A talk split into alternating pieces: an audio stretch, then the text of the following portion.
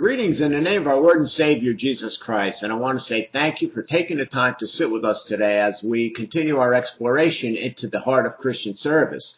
And last time we looked at different ways uh, that we may respond to uh, human needs. Uh, we looked at the ways we should not respond, and we also looked at the way a true servant of God should respond. But what happens now when the people with the needs don't want our help?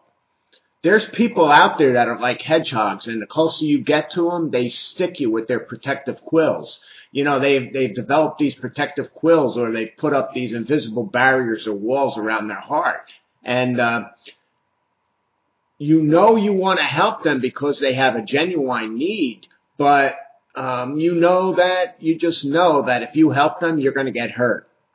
And that's why love is an essential part of Christian ministry. That's why we need love. It has to be our motivation. Uh, ministry takes place when divine resources meet human needs through loving channels to the glory of God.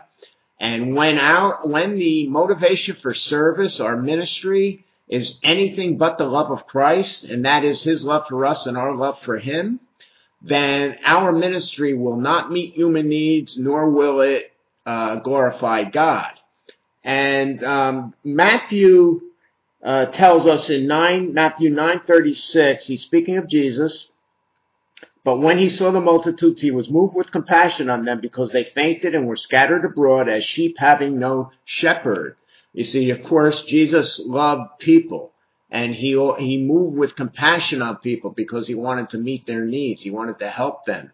And uh, Paul tells us in 2 Corinthians 5:14 that it's that very love of Christ that compels us or motivates us.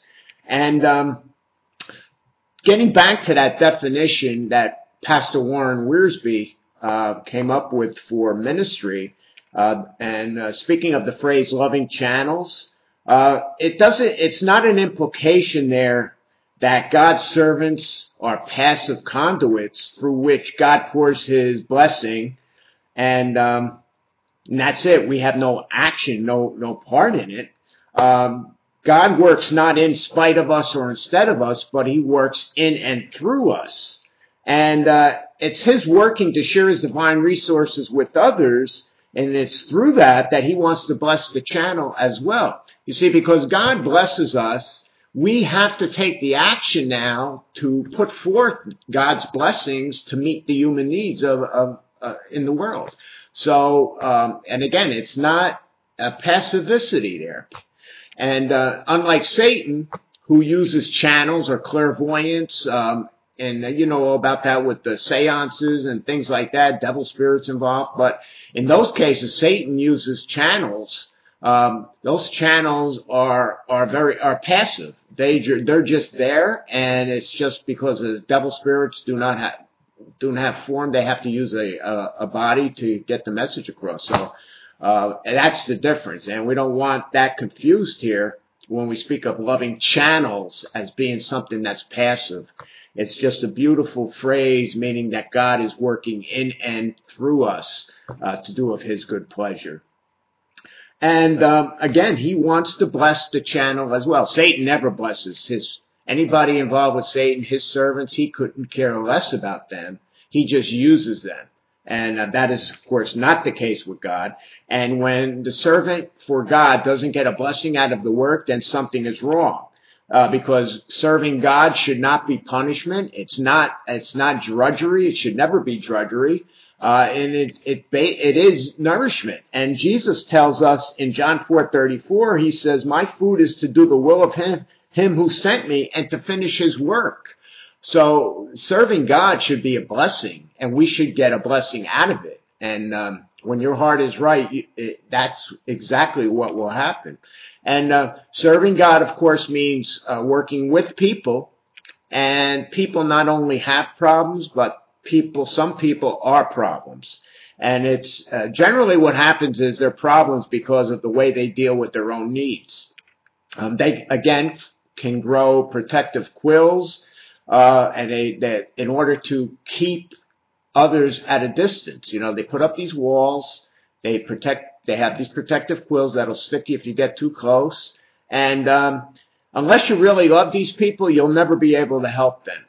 And again, keep in mind, uh, you know, we went through this last time, but you know, uh, one of the ways we can respond to people's needs is by using them for our own self-interest. And maybe these people got hurt by someone who was trying to help them. See, and you never know uh, the reason that they put up these walls and, and the reason that they have these protective quills. Um, so it's a self-protective mechanism, you know, maybe. So we, you never know. That's why you have to have your head in the Word of God and let God work with you through the Holy Spirit to uh, show you things that you need to know. And again, though, love will uh, melt those invisible walls or barriers. Uh, love will mm, uh, melt those protective quills. And when those people see the love of God in you and through you, then and only then will you be able to uh, possibly get close enough to uh, meet uh, meet their needs. And um, last time we also looked at the um, the fact that we must rightly relate to the needs of others. Again, there's there's other ways that um, we can respond that are not proper ways, and again, that does not bless God, does not bless your ministry, and can hurt people as well. And um, we mustn't be blind to the needs of people or ignore them, nor must we use their needs as opportunity to promote ourselves. And that we went through that last time.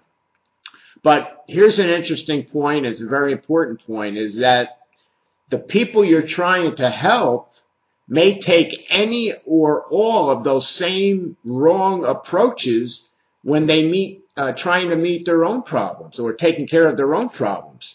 So those very uh, things we went through, um, some people are blind to their real needs and constantly want to go on a detour. They can't even, they don't, they're completely blind to their own real needs. Other people may choose to ignore their needs and perhaps blame somebody else, and that's a very uh, common one. How often do you see that? I mean, you may do it yourself. That you have an, an issue or a need, and you know it's easier to blame someone else.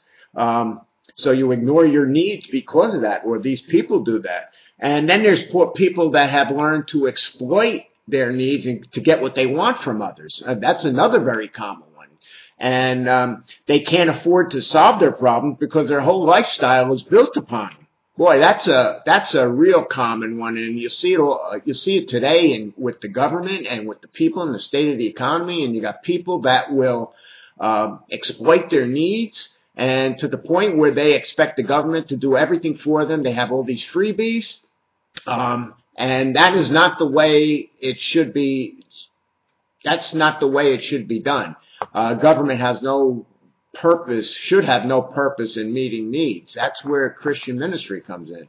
Uh, but again, you have people that, um, and this is again for Christian ministry or not, but uh, people that build their whole lifestyle around um, using people um, to get what they want. They exploit. And uh, so they, they can't afford to solve their own needs. And that is the group probably that is the most difficult to, uh, to help. And here's another interesting quote. Uh, justice seeks out the merits of a case, but pity only regards the need. And we, you have to remember that we who are servants of God don't deserve the grace of God any more than the people that we're trying to help.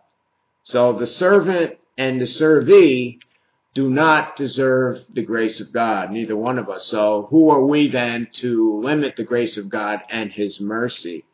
Um, Christian Glove, though, is not blind. And um, Paul prayed for uh, the believers in Philippi. Uh, you can see that in Philippians 1 uh, 1 9 specifically, that he says that their love might abound still more and more in knowledge and all discernment. Uh, Jesus in Mark 10 21, we'll go there for a second. Um, Mark 10, actually we'll start at verse 17. This one I want to read uh, because this one is important. Uh, Mark 10, we'll start at 17. We're going to read down through uh, verse 22. And it says, I'm going to read from um, the New Living Translation here. It says, As Jesus was starting out on his way to Jerusalem, a man, man came running up to him, knelt down and asked, Good teacher, what must I do to inherit eternal life? Why do you call me good? Jesus asked. Only God is truly good. But to answer your question, you know the commandments. You must not murder. You must not commit adultery. You must not steal. You must not testify falsely. You must not cheat anyone. Honor your father and mother. And then the man replies, Teacher, uh, I've obeyed all these commandments since I was young. Then Jesus, looking at the man in verse 21, he felt genuine love for him. So the love was there. And he says, there is still one thing you haven't done, he told him. Go and sell all your possessions and give the money to the poor and you will have treasure in heaven. Then come follow me. And verse 22, at this the man's face fell and he went away sad for he had many possessions. See, this was a rich young man. And see, Jesus had compassion for him. He had love for the guy. But that didn't motivate Jesus to lower the standards and make it easy for the man to follow Christ. And isn't that important? Isn't that um, an, an, interesting concept here? Uh, it's not enough for us merely to love suffering people and want to help them. We must also love the truth that God has given us, and we should never uh, use our ministry uh, to contradict or uh, walk off of the Word of God. So in other words, you're not going to help people when it's off the Word of God or in a way that's off the Word of God. And you never make it easy for someone to get ministered to or to take action uh, when it's when when the harder root is based on the truth of the Word of God. And Psalms 119.97 you can take a look at on your own. Second Thessalonians 2.10 talks about the truth of the love of God. Uh, and if truth and love contradict each other, each other, then something is wrong. Okay, so we, we, again, that's why you have to have your head in the Word of God. You have to be walking by the Spirit with the love of God, and you never compromise the Word of God. So you you just never do. And um, many of us will be, you know, if you're not, if you're true to yourself, we, we, we will often make the confession that we're not capable of loving people the way Jesus loved them. We simply can't. I mean, that's what, you know, if you, if you're honest with yourself, you know that, that we cannot help people, uh, as much as the way Jesus Christ could, or as big as he could. But it's a, it's a goal to strive for. That's what we should be striving for. Um, we do our best. Uh, Paul's put out a whole chapter, penned a whole chapter, 1 Corinthians 13, about charity, which is love. And um, the the thing is, when we walk in love, uh, sometimes it's not always a um, a permanent thing. It, it, may not last, and uh, that comes into play because um, we have that man- manufacturer's mentality, which we looked at previously as well.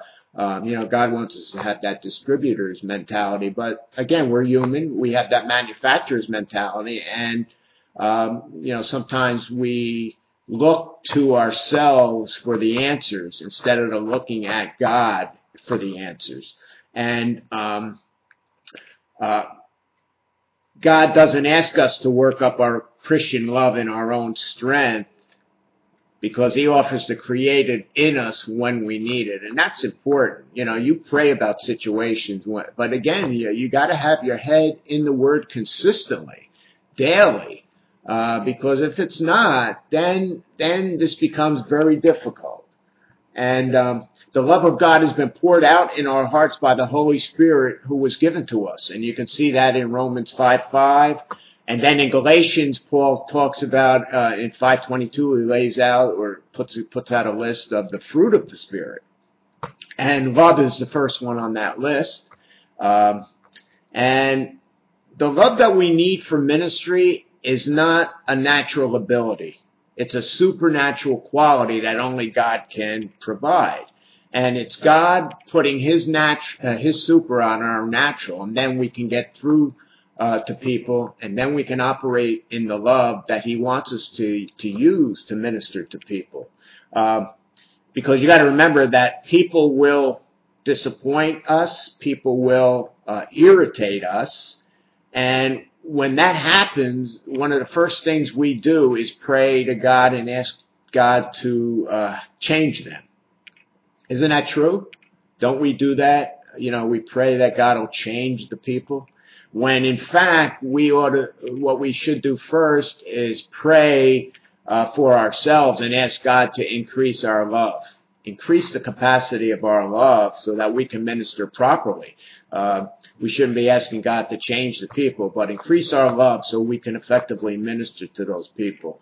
And uh, if you don't, if you don't do that, if you don't uh, increase your love, uh, as only God can increase it, uh, if you don't pray and ask God to increase your love and you go the other route, um, that's when you can give the devil a stronghold because then you start thinking about things on your own. How can you meet the needs? How can you do this? How can I do that? How can we get this done? And you start thinking of yourselves and then it, it comes off of God and onto you or us and onto our shoulders. Then the mind starts to work and once that happens, the devil can get a stronghold in there, and then he'll start really bombarding, bombarding you, uh, and bombarding all of us with um, different ideas. And you know, again, keep in mind, he wants, he doesn't want people's needs met. He doesn't want the love of God put forth. He doesn't want God to get any glory.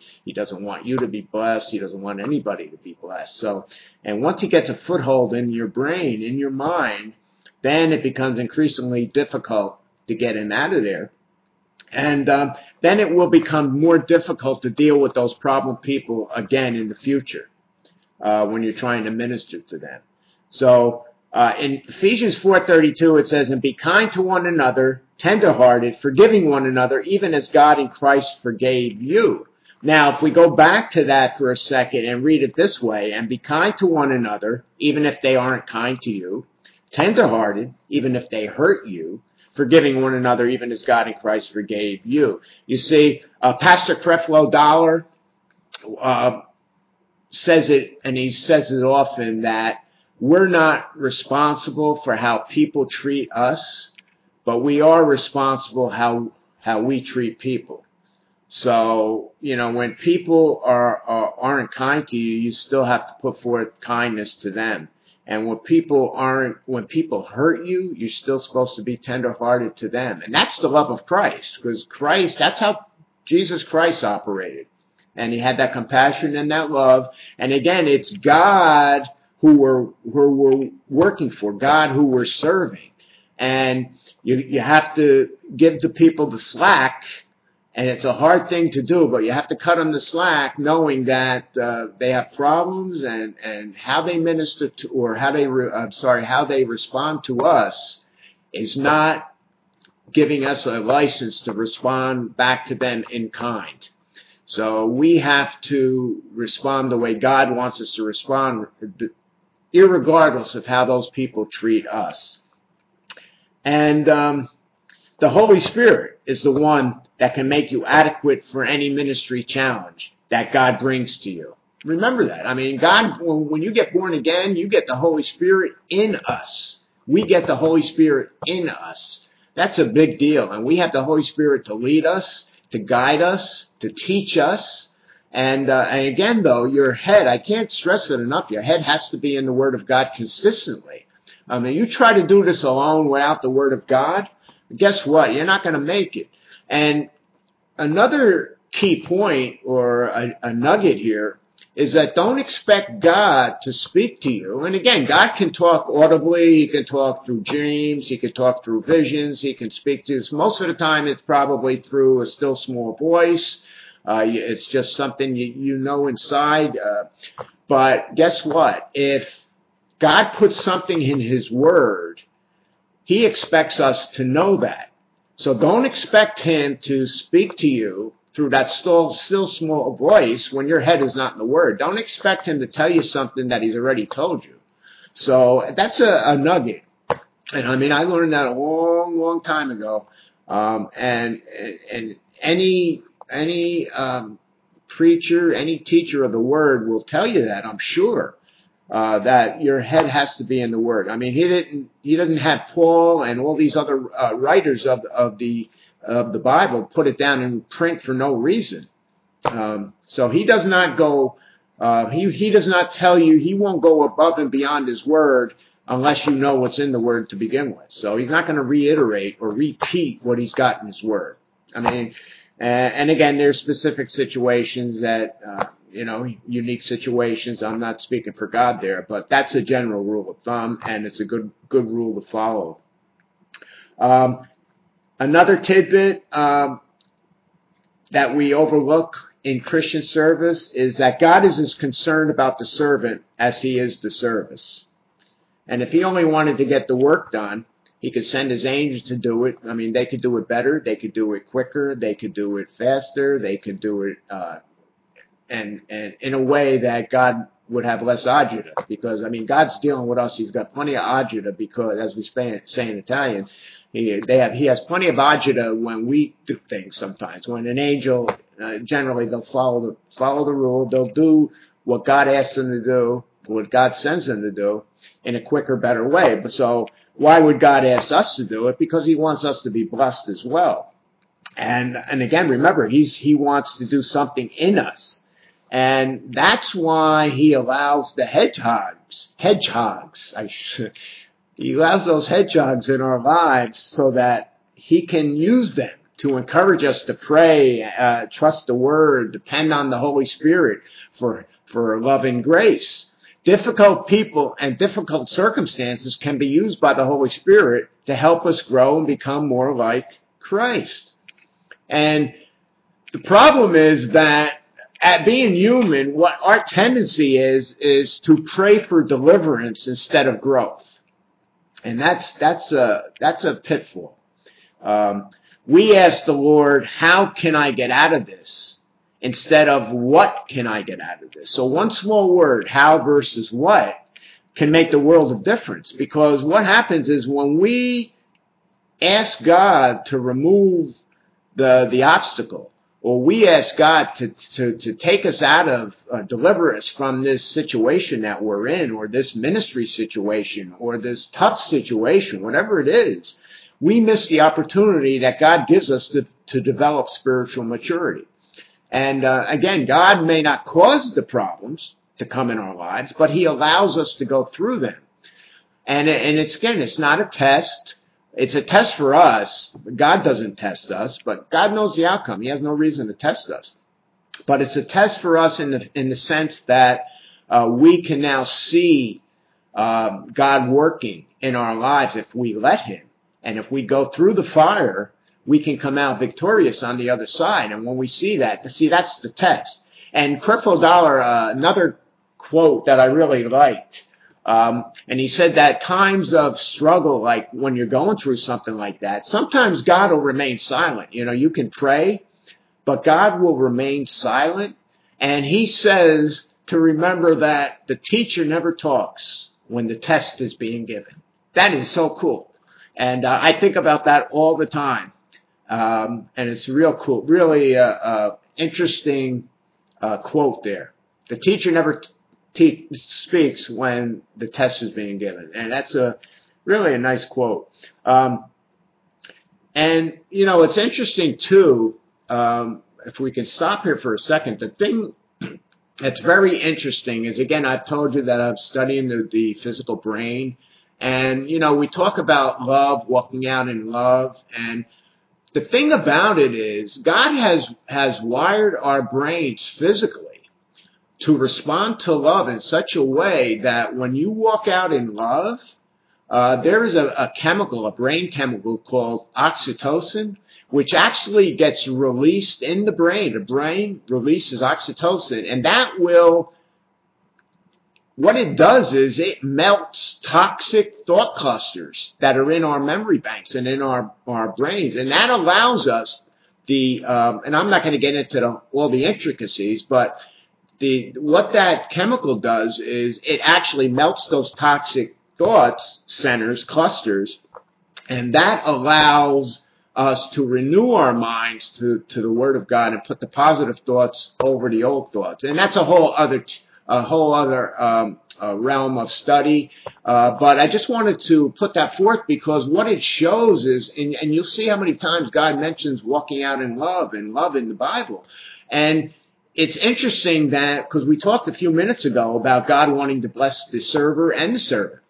And what happens is when you walk out in love, that oxytocin flows, you see, and it, it does the body a physical, and there's actually a physical benefit to the body by doing that. Uh, in addition, it helps the servant, as we talked about before, because love may now um, melt the visible walls or barriers, but it may also uh, uh, melt those protective quills. And then also, this chemical oxytocin works along with dopamine and it gives us it, it, it gives us a sense of uh, motivation and uh, when we're trying to help people and when we want to bond with people so this these are things that god built into the physical body into the brain um, that you have no idea unless you've studied it and it's a, just another way that god blesses us that god has put in his word to uh, and, and, and constructed the, the, the body and the and the brain to uh, to give us blessings when we walk out on His Word, and it's just so amazing to me. And that's why I, I really excite, get excited when I study this brain stuff because it really makes the scriptures uh, come alive. Um, but uh, the other thing is that um, um, it's interesting too because dopamine um, that's where word dope comes from, and it's the counterfeit again. When drugs they hijack that support system, a uh, whole other ball game, but it's very interesting. Uh, but I just wanted to to mention that because it is a way that God blesses us, and, and unless you study it, you you really don't even know that. And that's just one of the ways God blesses us. And then you have, of course, the blessings that come from just our knowledge that we're helping people and walking out on God's word. And when you're walking in the, your plan, um, you get that that sense of uh, uh, just that wonderful sense of peacefulness walking with God. Um, it's often too that when we have problem situations, um, and this is all walk all different ways in our lives, not only Christian ministry, that you know you feel like quitting and quitting and running away, and uh, that's probably the worst thing that you can do. And uh, you know, there's pastors that and again, they every Monday they quit. They don't they don't leave, but they quit in their braid for you know for Monday, and then come Tuesday they're back on on board. But you know, it's just the thing that um, you know you want to quit. It's the easy thing to do. Quitting is easy. Uh, Billy Blanks, who is our Tae Bo instructor, and he always says in the workout, you know, if you're if you get because he's it's pretty tough workouts. Um, and what he'll say consistently is, oh, you know, don't quit. If you have to, stop, go over, get a drink of water, towel off, join, then join us back in here for the workout because you don't want to quit. Because when you quit, you're giving up and you don't want to give up. So it may be a time that you may have to just you know, take a breather and, uh, you know, get back in the Word. You should be in the Word, but, you know, you might have to study certain scriptures to uh, meditate on scriptures to uh, get your mind and heart back on track. Uh, but you don't want to quit because it could be the worst thing you, you, that you do. Uh, running away from church or giving up your classes that you do or a committee that you're on or serving in the choir or on the praise and worship team may not be it may be the worst thing that you can do leaving there, and you'll never solve the problems or meet the needs that are in your heart. Um, and then if you leave a church, let's say because you're having difficulties, and you never really got to the heart of the problem, and you just quit, then um, you'll probably meet the same situation, the same people with different names when you go to the next assignment, next church, or or whatever. And um, I was thinking about this yesterday. Um, but here's the thing. Um, we're talking about here, and I don't, I don't want to uh, give you the wrong impression here. Uh, what I'm speaking of here, and this is me, this is what I believe. Uh, I'm speaking of the plan that God has for your life, your primary ministry, what God has called you to do. Um, and we'll go into that in a second, but uh, I had this thought yesterday when I was thinking about, uh, you know, going over what I was going to do for this uh, video, and uh, I got this thought, and I'm going to just read it to you. It's you don't give you don't give up on your ministry the plan that God has for your life. You continue to work that plan because that is what God expects. See, God doesn't want you to be a quitter. And um, God actually won't let his servants run away. That's why the next church you go to, if you left the church for uh, uh, a reason that uh, because you weren't blessed doing your service, your ministry, now you go to another church, guess what? God allows you to go through the same thing over there because He doesn't let you run away. Uh, if it's your ministry, and and that's what we have to park here for a second. I mean, this is a whole avenue. You can go, you could probably go a very long time studying uh, this, and you probably should. You know, when we're talking about calling uh, your plan, uh, because we look at it this way. You have a calling on your life. That is your ministry. That is the plan God has for your life. But then you might have a burden for ministry. And that burden can be a, a good word. I've heard some pastors, uh, some teachers say the word burden, uh, use the word burden. Others will say, well, it's not to use the word burden because God's work is never a burden. So it's, it's really a semantic kind of thing. And it's not meant to mean those that use it, the word burden, uh, in relationship to ministry, um, they don't mean it to be that it's a drudgery uh, or a burden, you know, that you're that you're performing your ministry, but it's a more of a it's it's something that you feel that you have to do. Let's put it that way. The burden it, it's something that you get. God may ask you to do something that you just have to do, and unless you do it or until you do it, you just keep the, it's like a heaviness that, and you keep, and you keep getting it and you keep getting it and then it may go away and then you get it again and then, uh, I mean, I've been through that a few times where there's been certain things that God, I, I, I, I feel it was God asking me to do something and then you kind of rationalize or I rationalize about it and I say, oh, well, I don't know, maybe it wasn't God and then you let it go and, and it passes and then it comes back again. And when that happens, uh, that is something that God may be asking you to do, and that can be considered a burden again. The fact that God is asking you to do it, and it's a burden on you to the point where you know you have to do it, and you don't get relief actually until you do it. But see, those things can be a one-shot deal. I mean, God might be asking you to give something to someone. He may be asking you to minister to one person uh, on a given time. He may whatever it is, it could be a one-time deal. Um, and once you do it, you, you, it's like the weight of the world is off your shoulders and you feel blessed. The, the, the end result is a blessing on the, the recipient's part.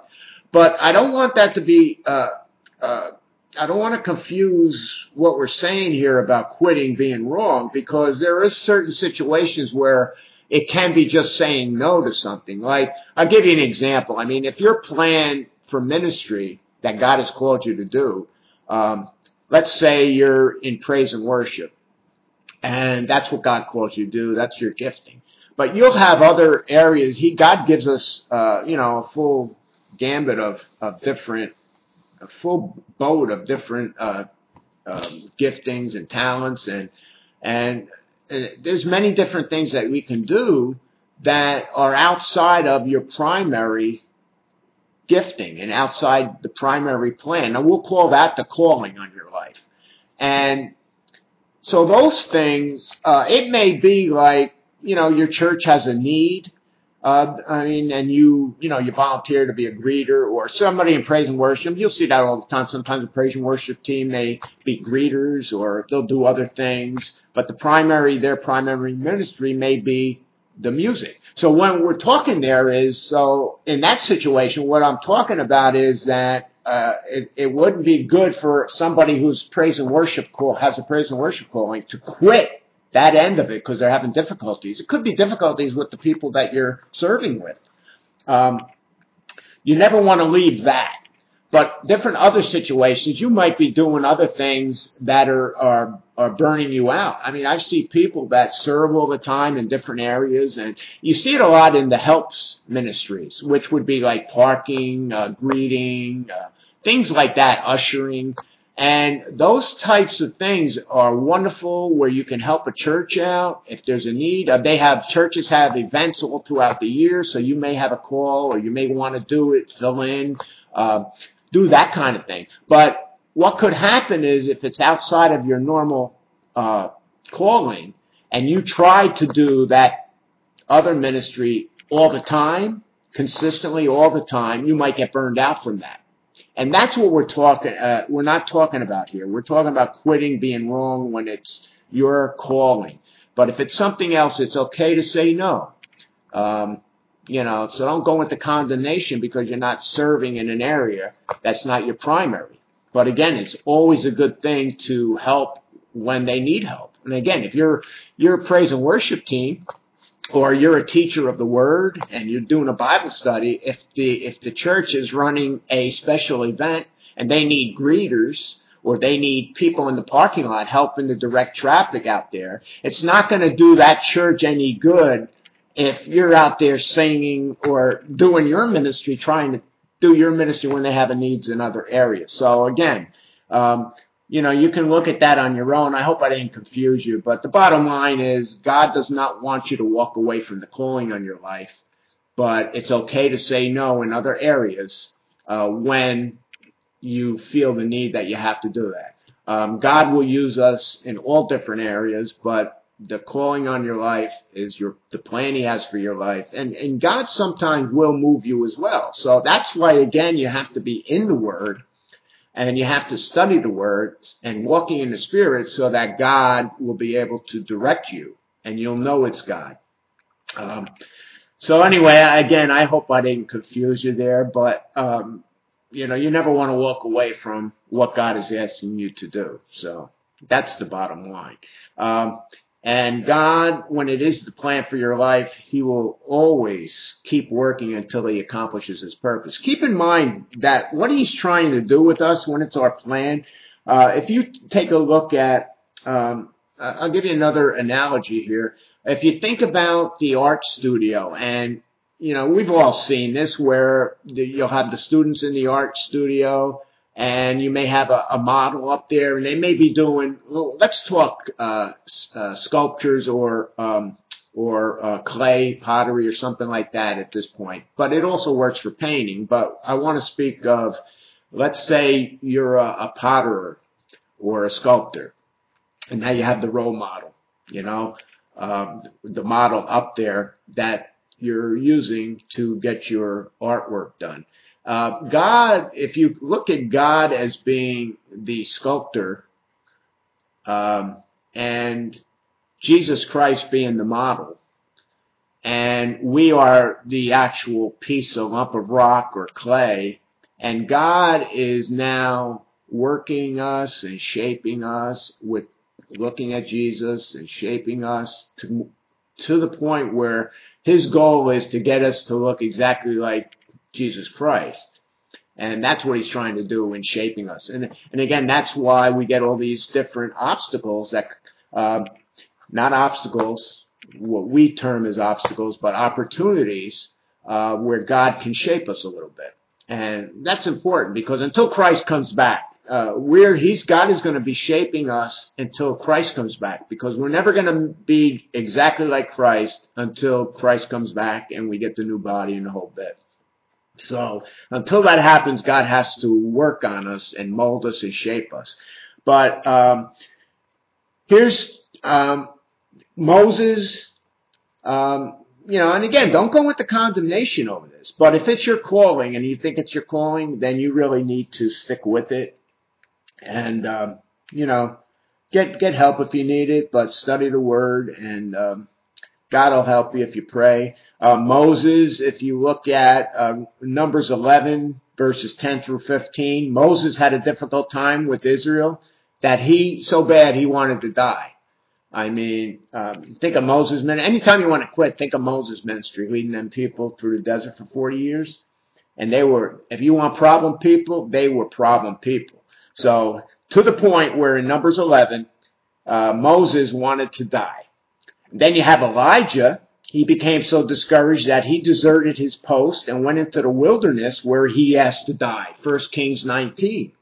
So, you know, don't go into condemnation over this, but, you know, just know, know and work and, and, and study the word and let God work with you. Just knowing that, um, when it's your plan, things will flow. When it, if it's a plan for your life, things will flow. But again, you'll have problems along the way, and it's just again opportunities to grow in your ministry. So never forget that. Uh, two two more interesting quotes. These are pretty good. Uh, it's uh, and these were by Dr. V. Raymond Edman, and he had he was a professor or a doctor at uh, Wheaton College, and two quotes. One is, it's always too soon to quit. And the other one is, remember always to keep chin up, keep your chin up and your knees down. So those are, those are two good ones. It's always too soon to quit. And, and remember always to keep your chin up and your kneel and your, your knees down.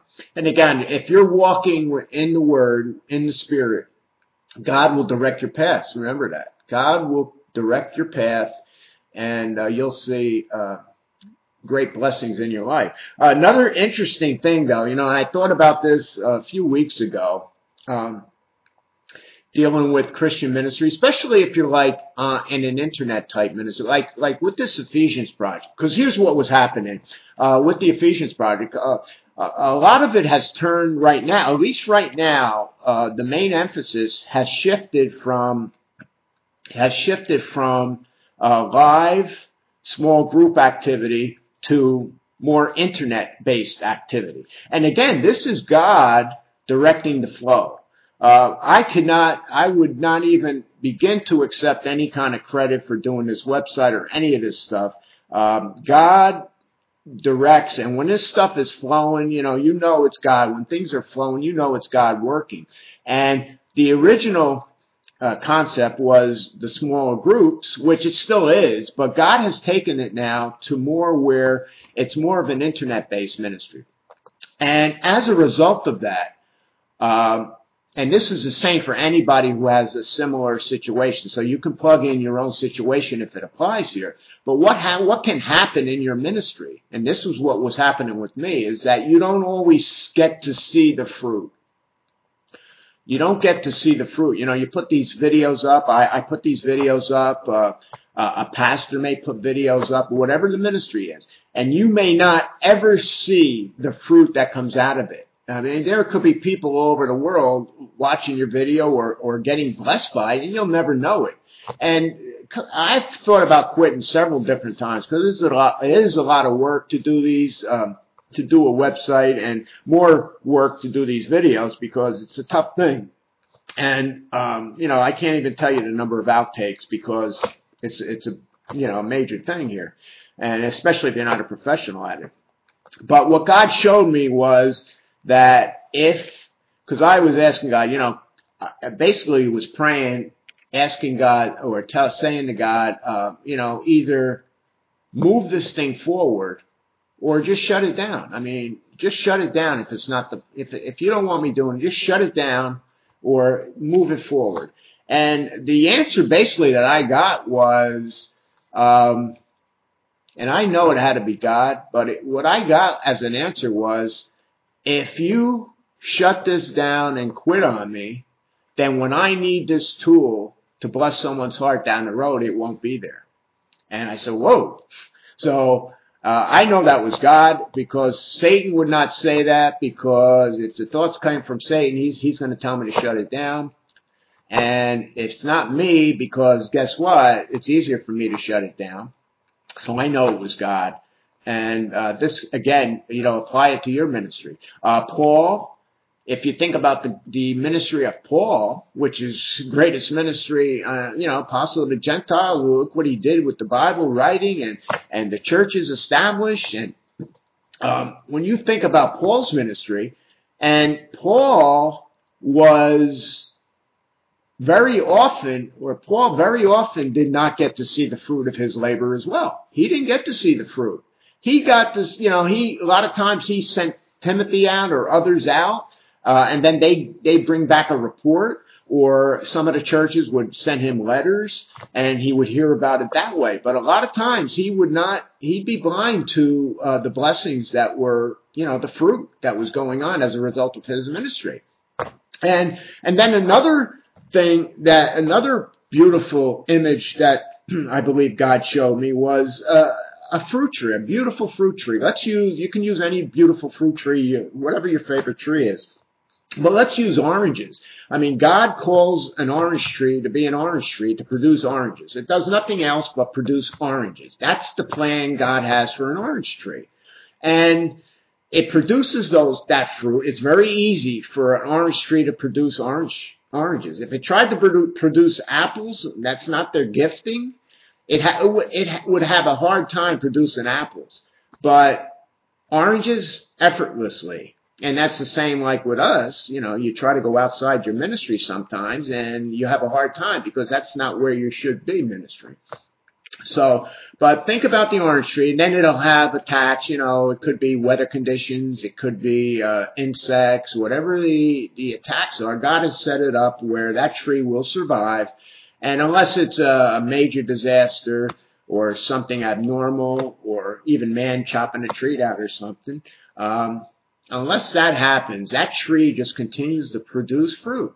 But guess what? The tree never gets to, you know, those, those oranges will go all around the country, maybe around the world, and that tree never gets to see the blessings that its own fruit produces. So, you know, that's a uh, kind of an abstract kind of uh, imagery there, but it's a beautiful one, and it gets to the point.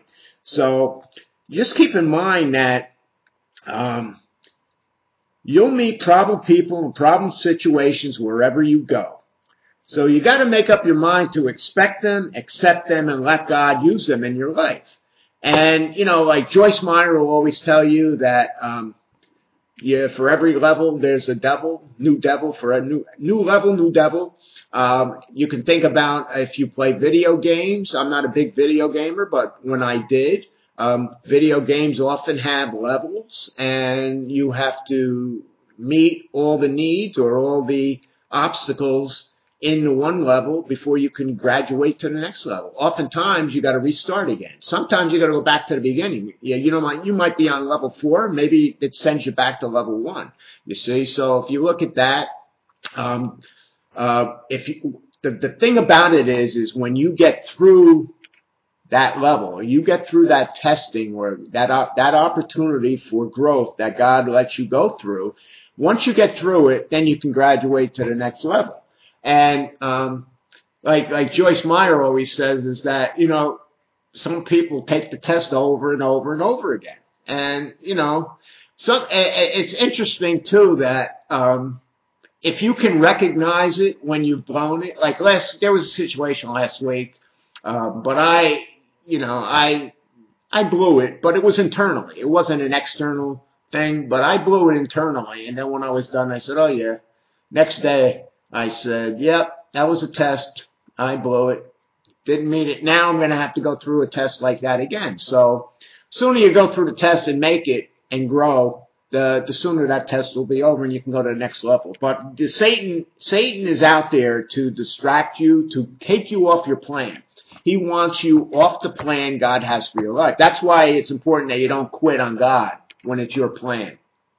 God's plan for your life, you don't want to quit because that's what Satan wants you to do. He'll hit you with everything he can to get you off the plan. And uh, he wants to use the pro- problem people as weapons to tear you down, but the Holy Spirit will use them as tools to build, build you up. Rem- always remember that. And uh, if you stay on the job and trust God to work, you'll experience His grace in a wonderful way. So you can quit, take your toys and go home, or you can stay, play, and win the game. You know, uh, that's how I look at it. And uh, as a result, you'll get stronger, you'll build character, you'll build more trust in God, faith in God, and you'll be a much better servant. And one of the best ways to discover the divine resources that others need is to need them yourself and trust God to supply them. So, um, in 2 Corinthians 1, 3, and 4, uh, it says, Blessed be the God and Father of our Lord Jesus Christ, the Father of mercies and God of all comfort, who comforts us in all our tribulations, that we may be able to comfort those who are in any trouble with the comfort that which we ourselves are comforted by God. And we know that Jesus Christ was in all points tempted as we are. Uh, it tells us that in Hebrews 4.15. We know that. Uh, prayer, meditation, and temptation make a minister. And Jesus Christ was the example of that. In all points was he tempted as we are. And why? It's so that he might be able to understand our needs and adequately, adequately meet them. And we sometimes suffer for the same reason. So that's why you got to use it as an opportunity. When you suffer something, then you and go through it successfully, um, relying on God and trusting God, then you'll be in a position to help someone else with that same issue. And the prophet Ezekiel wrote, Then I came to the captives of Tel Aviv who dwelt by the river Chebar, and I sat where they sat. That's Ezekiel 3.15. I sat where they sat. And that is the posture of a true servant of Jesus Christ who wants to be a loving channel of the grace of God. In Christian ministry, problems with people are among the most difficult to bear. I mean, I, you have to agree with that. Um, it's people who haven't caused the greatest problems, and it's those people who need us the most. So to the point where you can, to the extent that you can deal with those people and not treat them like they treat you, but treat them like Christ would treat them, um, then you can be a loving channel no matter how people may respond to your ministry. And that's what it's all about. And it may take years before they allow the Lord to change them. Keep that in mind as well. You know, some people are called to sow the seed, some are called to do the watering, and some are called to reap the harvest. So some of these things, some of these people may not respond to God's love and to what you're doing for them for years down the road, and you may not even be around. Um, but no matter what, the Lord is at work, and He will finish what He has begun. Philippians 1 6. So it's Christ uh, working in us, God working in us to do of His to do His will um, of his and of his good pleasure, how he wants it done. But God wants us to minister lovingly as loving channels. So once again, divine resources meet human needs through loving channels to the glory of God. And uh, this went a little long, but I think it's important, and hopefully you get something out of this. And always remember to keep your head in the Word and study the Word. Stay focused check out the Ephesians Project uh, gifting.